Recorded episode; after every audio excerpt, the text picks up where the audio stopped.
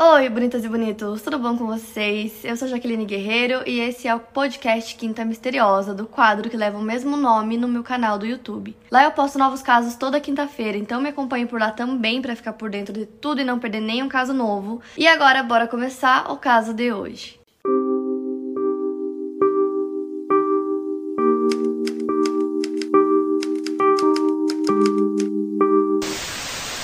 Molly Ann Bish nasceu em 2 de agosto de 1983. Filha de Maggie e John Bish, ela era a caçula da família, tinha uma irmã mais velha chamada Heather e um irmão mais velho chamado John Jr. A família morava em um bairro em Detroit, Michigan, nos Estados Unidos. Só que o lugar acabou se tornando muito violento. Uma colega de trabalho da Meg foi seguida enquanto ela ia para casa, depois ela foi sequestrada e desapareceu. Por conta disso, a Meg e o John decidiram se mudar para uma cidadezinha rural muito calma e tranquila, que na época tinha cerca de 4.800 habitantes, chamada Warren, que fica no condado de Worcester, no estado de Massachusetts. O caso aconteceu em junho do ano 2000 e a Molly tinha 16 anos na época e ela estava começando um trabalho como salva-vidas em um lago que se chama Commons Pond. A Molly era uma garota muito, muito linda, loira, de olhos azuis e ela estava cursando o ensino médio na época. Esse trabalho como salva-vidas ela conseguiu graças ao seu irmão que havia trabalhado como salva-vidas antes, ele trabalhou lá durante três anos. Então ele treinou a Molly e a Molly adorava o emprego novo, ela ficava sentada no posto de salva-vidas cuidando das crianças das pessoas pessoas que iam brincar e nadar no lago.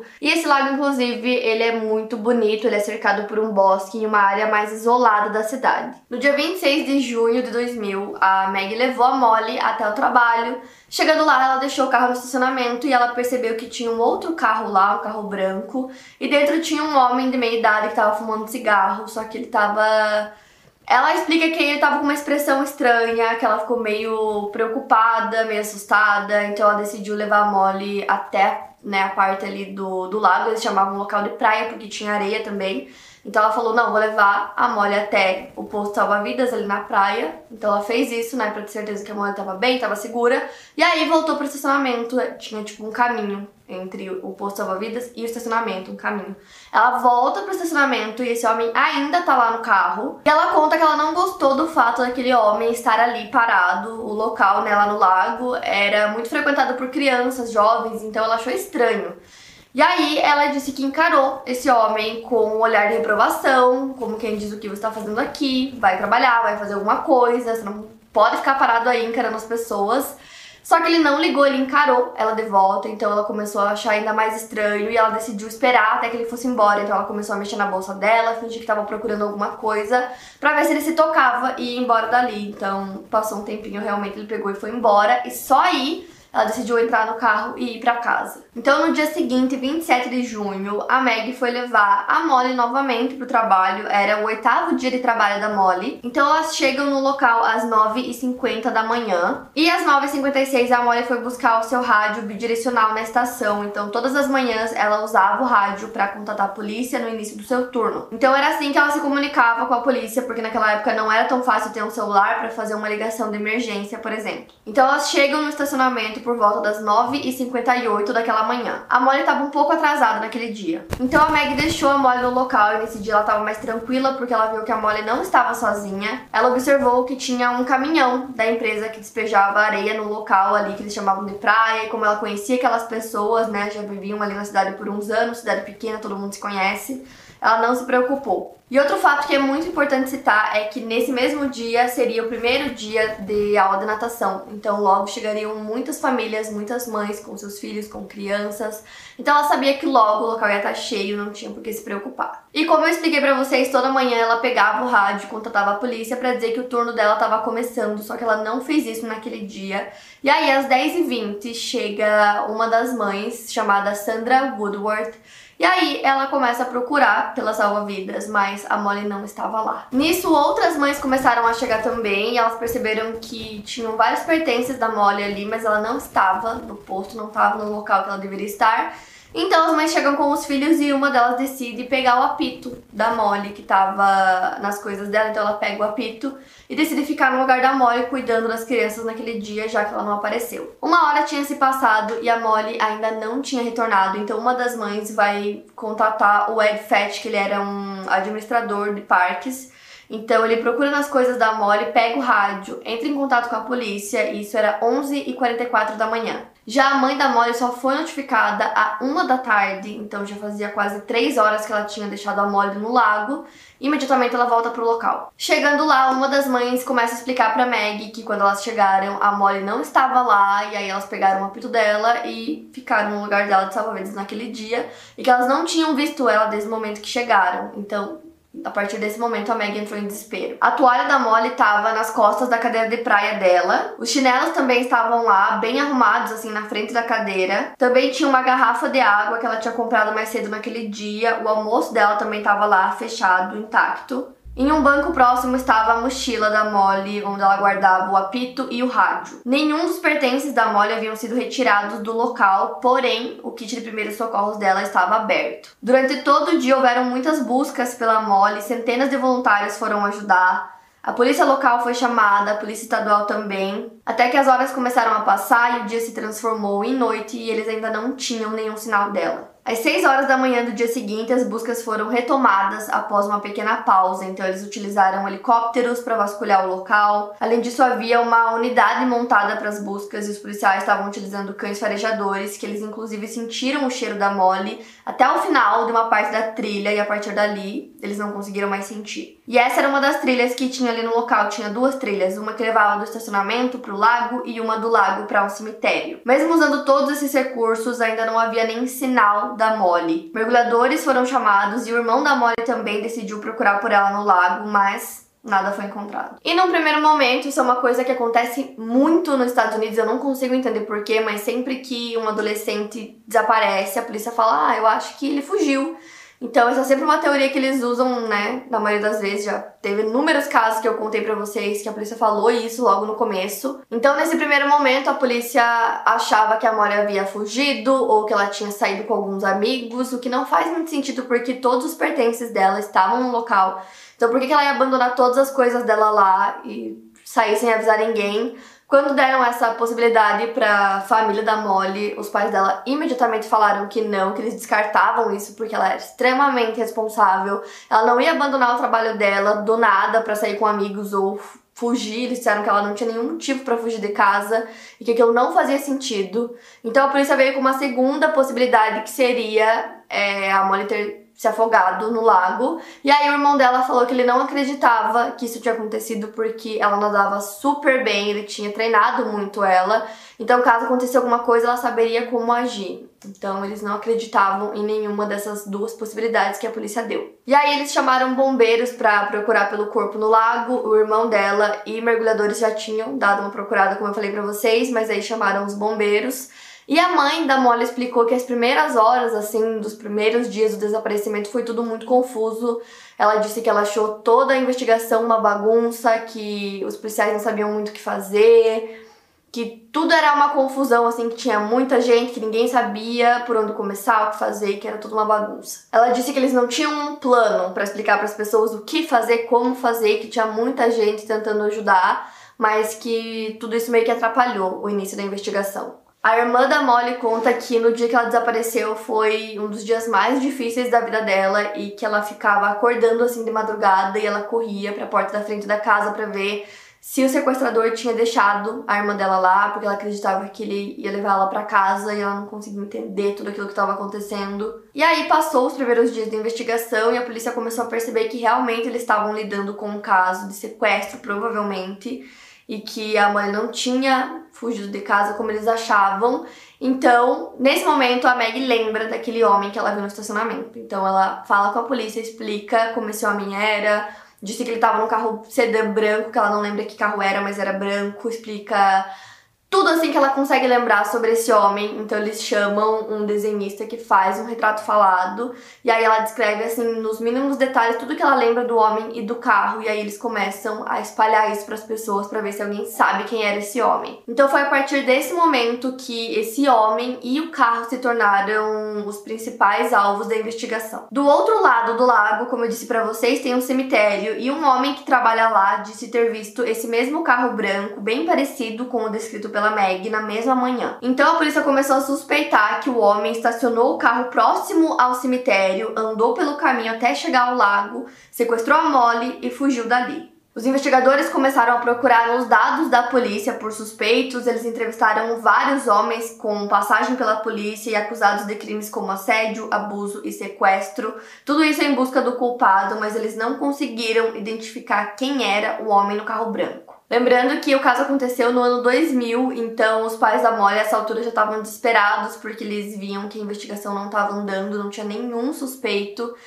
É, e aí eles decidem fazer alguma coisa, eles montam tipo uma corrente, onde eles têm uma foto da Molly que eles escolheram, eles montaram um texto explicando o caso e eles começaram a mandar para todo mundo por e-mail. Eles pediam no texto que as pessoas sempre mandassem esse e-mail para todo mundo que elas conhecessem, para todos os endereços de e-mail é, que eles tivessem, para ser uma corrente e chegar no máximo de pessoas possíveis. Pra vocês terem noção, foram mais de 35 mil pessoas que receberam esse e-mail. Eles também montaram um site com fotos, texto, assim, com todas as informações que eles tinham para ver se isso ajudava na investigação.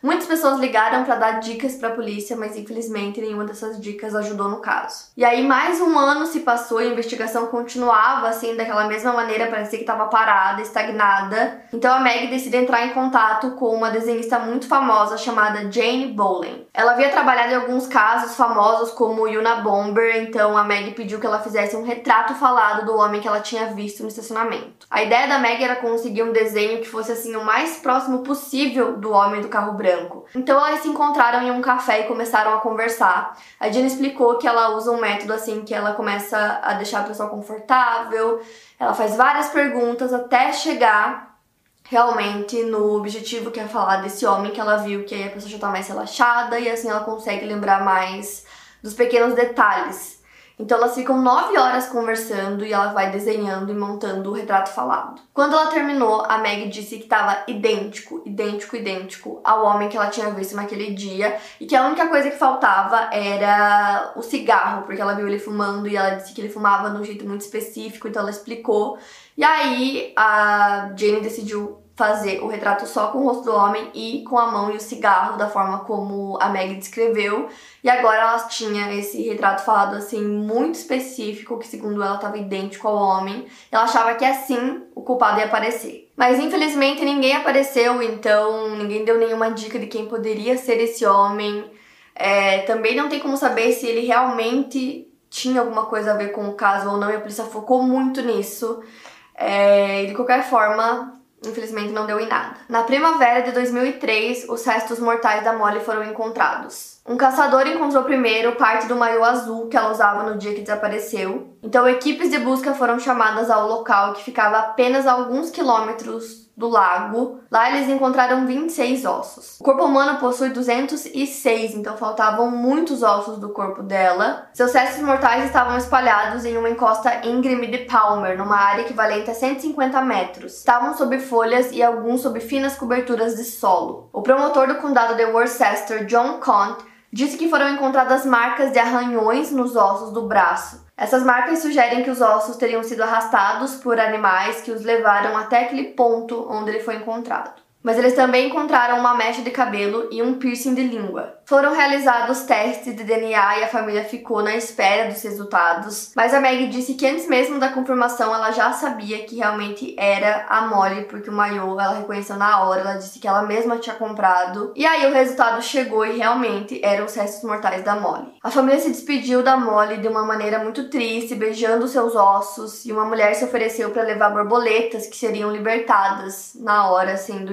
enterro. E a Meg relembra dizendo que era como se a Molly estivesse se despedindo deles, dizendo que estava tudo bem, que foi uma forma muito bonita de dizer adeus. Então os ossos foram colocados em um caixão de bebê e depois em um caixão maior. Os investigadores aconselharam que a família não optasse pelo processo de cremação, porque o conteúdo, né, daquele caixão, os ossos ainda poderia ser útil para a investigação do caso, podendo futuramente levar ao assassino. Dentro do caixão também foram colocadas várias cartas das amigas da Molly, o vestido de baile que ela usou e várias lembranças importantes da vida dela. Ela foi enterrada em um cemitério na encosta próximo da lagoa. Uma coisa que aconteceu também foi que detetives detetives particulares decidiram oferecer assistência para a família sem custo nenhum. E as pessoas no geral se sentiram na missão de tentar ajudar a solucionar o caso. Ela disse que o que aconteceu com a Molly acabou roubando um pedaço da infância de muitos jovens e crianças na época. Ela disse que a forma como os pais criavam seus filhos mudou também a partir daquele momento, eles estavam muito mais atentos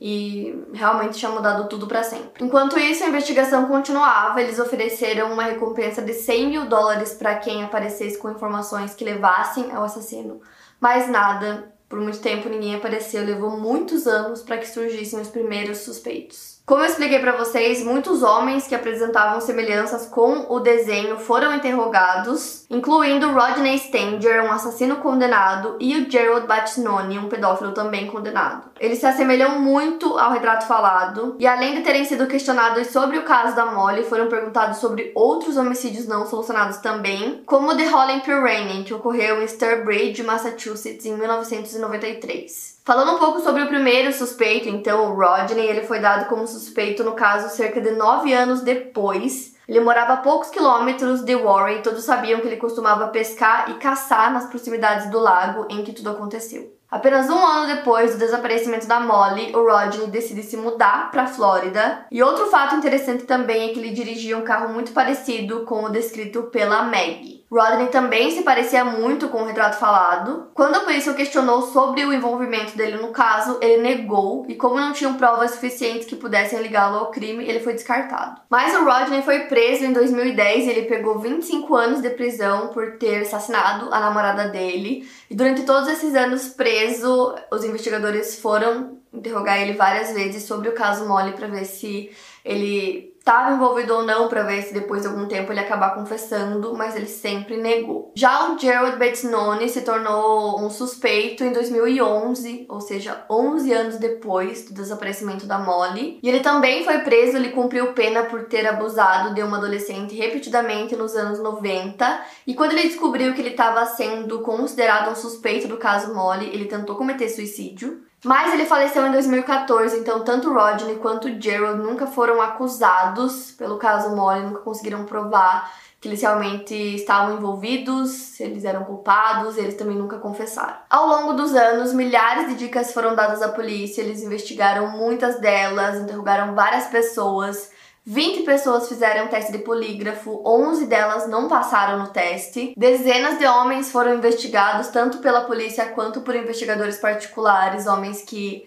é, batiam um pouco com a descrição né, do retrato falado, mas não levava nada. Eles também é, investigaram vários carros que cabiam naquela descrição da Meg e também nada. Foram muitos, muitos anos de investigação que não levou a nada, nenhuma prisão. Mesmo assim, a família da Molly nunca desistiu e nunca permitiu que as pessoas esquecessem do caso. Eles abriram o Centro Molly Beach, que era uma proteção de crianças e idosos eles oferecem assistência à família que estão lidando com parentes desaparecidos. Eles também forneceram kits de identificação infantil para muitas famílias, então eles tiravam fotos e as impressões digitais das crianças para que caso alguma coisa acontecesse, as famílias tivessem essas informações para dar para a polícia. Eles ficavam muito felizes quando crianças desaparecidas eram encontradas. Eles também viram muitos casos que estavam parados sendo solucionados e sempre esperando para que o da Molly também fosse. E basicamente essas são as informações sobre o caso, os irmãos da Molly continuam falando muito sobre o caso para que não caia no esquecimento, continue a investigação e por enquanto sem solução. E durante a minha pesquisa eu encontrei umas questões e umas teorias levantadas por uma jornalista chamada Laurie Lemotte. Então eu vou contar algumas delas para vocês porque eu achei interessante e vou deixar também o link completo para quem quiser ler aqui na descrição. Então, primeiro, uma coisa que eu achei muito interessante que ela fez é que ela foi até o local, até o lago onde tudo aconteceu, e ela meio que foi testando vários cenários possíveis do que poderia ter acontecido com a Molly naquele dia e ela cronometrava tudo.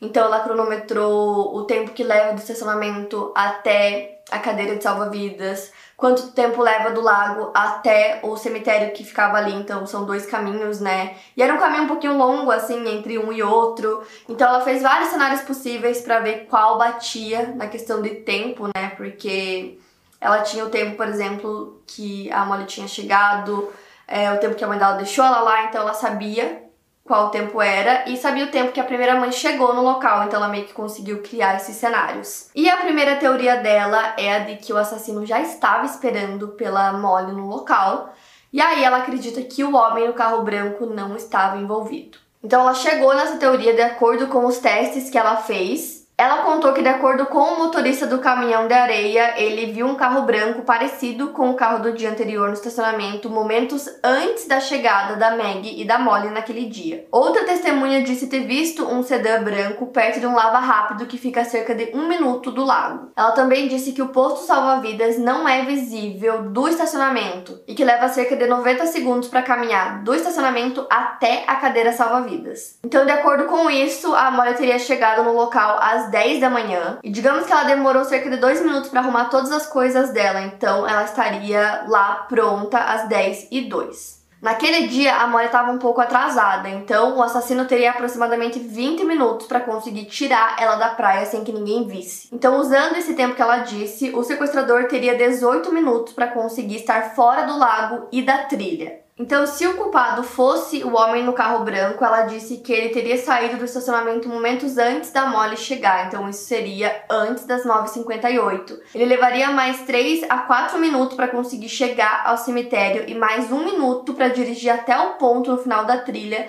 que foi onde os cães perderam o cheiro da Molly. Então a jornalista cronometrou a caminhada desde o início da trilha do cemitério até a cadeira salva-vidas e levava cerca de 88 segundos. E como eu disse, por volta das 10 e 2, segundo esse tempo que a jornalista fez, a Molly já teria arrumado todas as coisas dela. Então até 10 e 5 ela já teria que ter pegado o rádio e contatado a polícia dizendo que ela tinha começado o turno dela daquele dia, o que ela não fez. Ou seja, o espaço de tempo, segundo ela, é muito curto para que esse mesmo homem do carro branco tivesse saído do estacionamento ido até o cemitério, deixado o carro lá, andado toda a trilha até o ponto onde a Molly estava para conseguir sequestrar ela, então por isso que ela acredita que não foi ele. E ela também leva em consideração o fato de que todas as coisas da Molly estavam assim arrumadas perfeitamente, então não tinha nenhum sinal de luta, é, de que alguma coisa tinha acontecido ali, que alguém tinha pegado ela à força, não tinha nada, tava tudo arrumadinho. Então ela acredita que esse homem é, inventou alguma desculpa, lembrando que o kit de primeiros socorros da Molly estava aberto. Então talvez ele inventou alguma desculpa que estava machucado, pediu ajuda, não sei, mas ela acredita que é, a Molly foi andando pela trilha para ajudar esse homem, não que ela foi puxada à força, porque aí teria alguma coisa provando isso mas não, as coisas estavam lá intactas. Outra coisa que ela leva em consideração que é muito importante é que o lago abria todo dia às 10 da manhã, então a partir das 10 as pessoas começavam a chegar. Então, ninguém viu a Molly, ninguém viu ela sendo sequestrada por esse homem e o sequestrador não tinha como saber é, se teriam pessoas lá já naquele momento ou não. Lembrando que era o primeiro dia da aula de natação, então teriam muitas famílias. Tudo teria que ser feito muito rápido. Se o homem do carro branco fosse realmente o assassino, ele tivesse planejado sequestrar a Molly pelo cemitério, ele corria o risco de ser visto pelo motorista do caminhão de areia, pela Meg, pelos pais que estavam a caminho da praia com os seus filhos, por pessoas que moram nas casas que ficam ao redor do lago, pessoas que estavam andando pelas trilhas, pessoas que estavam fazendo corrida, que estavam caminhando e motoristas também que estavam andando pela área. Então ele corria o risco de ser visto por muitas pessoas. E ninguém viu nenhum homem sequestrando a Molly. Por conta de todas essas coisas que ela acredita que o culpado não foi o homem do carro branco, é, considerando que o espaço de tempo que ele teria era muito curto, era um risco muito alto, ele poderia ser visto por várias pessoas. A Molly tinha o rádio e o apito, então se alguma coisa acontecesse, será que ela não ia correr, pegar o apito, pedir por ajuda? Alguém com certeza ia ouvir. Fora que para mim, assim, o que mais me pega nessa questão é que um dia antes a mãe dela tinha visto um homem muito estranho que estava ali observando o local, observando a Molly. Com certeza ela avisou a filha dela. Então ela estaria atenta a esse homem de meia idade. Então, se fosse ele, ele chegasse perto dela com alguma desculpa, pedindo ajuda, ou quem sabe não, pegando ela à força, será que ela não ia reagir, gritar, pedir por ajuda e perceber que era o mesmo homem que a mãe dela viu um dia antes? Então existe realmente essa possibilidade de ser o mesmo homem e dele ter fingido, sei lá, que estava machucado, alguma coisa assim, pedir ajuda para ela. E aí ela, né, uma adolescente, resolveu por boa vontade sair do posto, pegar o kit e ajudar esse homem, porque ela foi andando, né, provavelmente. Então não sei, eu também acredito que não encaixa muito. Se o carro que foi visto naquele dia era do mesmo homem do dia anterior, não dá tempo, não dá tempo dele ir até o cemitério, fazer tudo o que eu falei naquele curto espaço de tempo e não ser visto por ninguém. Então, provavelmente, eu acredito nessa teoria que ela levantou de que outra coisa aconteceu e que foi outro cenário e não esse do homem do carro branco. Outra coisa que ela levantou também, que eu acho bem interessante citar, é o fato de que o estacionamento onde várias pessoas viram esse carro branco não tinha visão do lago, não tinha visão principalmente da borda do lago, que era onde as pessoas ficavam, onde a Molly ficava no posto.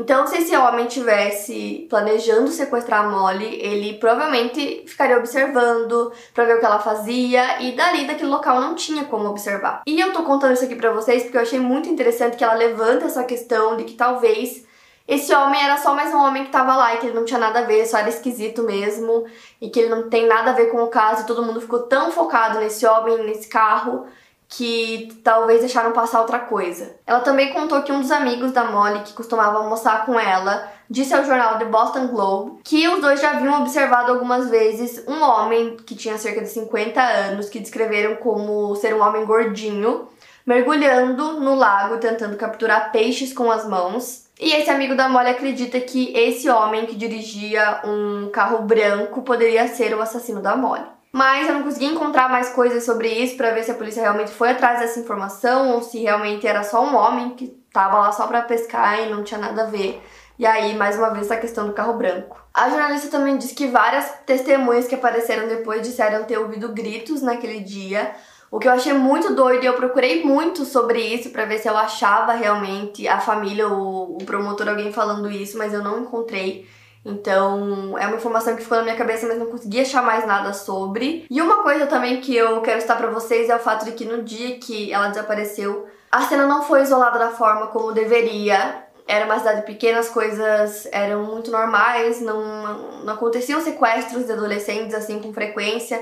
Então, como a própria mãe da Molly disse, foi tudo uma bagunça, então eles não isolaram a cena de forma adequada também, o que com certeza dificultou muito, porque as mães começaram a chegar. Então, qualquer pista que poderia ter ali, com certeza foi perdida é, nessa questão de muitas pessoas andando, aí a polícia chega, não isola. E o irmão da Molly acredita que o sequestrador é, conseguiu deixá-la com muito medo de alguma forma, ou usando alguma arma, alguma coisa assim, porque ele disse que a cena era muito estranha, não parecia que a Molly tinha deixado tudo daquela forma, então ele acredita que o sequestrador mandou ela arrumar as coisas da forma que foram encontradas, tudo assim muito perfeito, para que ninguém desconfiasse de nada, achassem que ela tinha deixado tudo ali, que ela saiu e foi fazer outra coisa. Então ele acredita que ela estava com muito medo, por isso ela obedeceu e que dessa forma o sequestrador conseguiu fazer com que ela fosse andando pela trilha até provavelmente o carro dele para fora do lago. E essa teoria de que ela foi ameaçada e por isso ela foi andando e não arrastada, porque se ela tivesse sido arrastada, provavelmente teria alguma marca pela trilha, mas não tinha. Essa trilha do lago até o cemitério é meio íngreme. Então, provavelmente teria alguma marca. Então, o irmão dela acredita que ela foi ameaçada ou que ela conhecia o assassino e por conta disso ela se sentiu segura para ir com ele andando mesmo, por isso que não tinha nenhuma marca nem nada. Então essa teoria fica muito na minha cabeça a questão de que ela poderia conhecer o assassino. É, não, não precisava ser uma pessoa muito próxima ou familiar para ela, mas que ela conhecia e que naquele momento ela não se sentiu intimidada. Então ela foi andando mesmo. É, não sei. Essa teoria ficou na minha cabeça que talvez ela conhecesse um pouco essa pessoa. E uma coisa que eu fiquei pensando muito é o fato de que era o primeiro dia de aula de natação e que muitas famílias iriam pro local. Então eu acho que o sequestrador provavelmente sabia disso e planejou fazer o sequestro naquele dia, porque ele sabia que várias pessoas estariam no lago e que se tivesse qualquer pista, qualquer prova lá no local, essas provas seriam perdidas. Então eu tentei resumir para vocês é, as teorias e todas essas coisas que ela levantou. Para mais casos, siga o meu podcast. Lembrando que os casos novos saem primeiro lá no meu canal do YouTube. Obrigada por ouvir e até o próximo caso.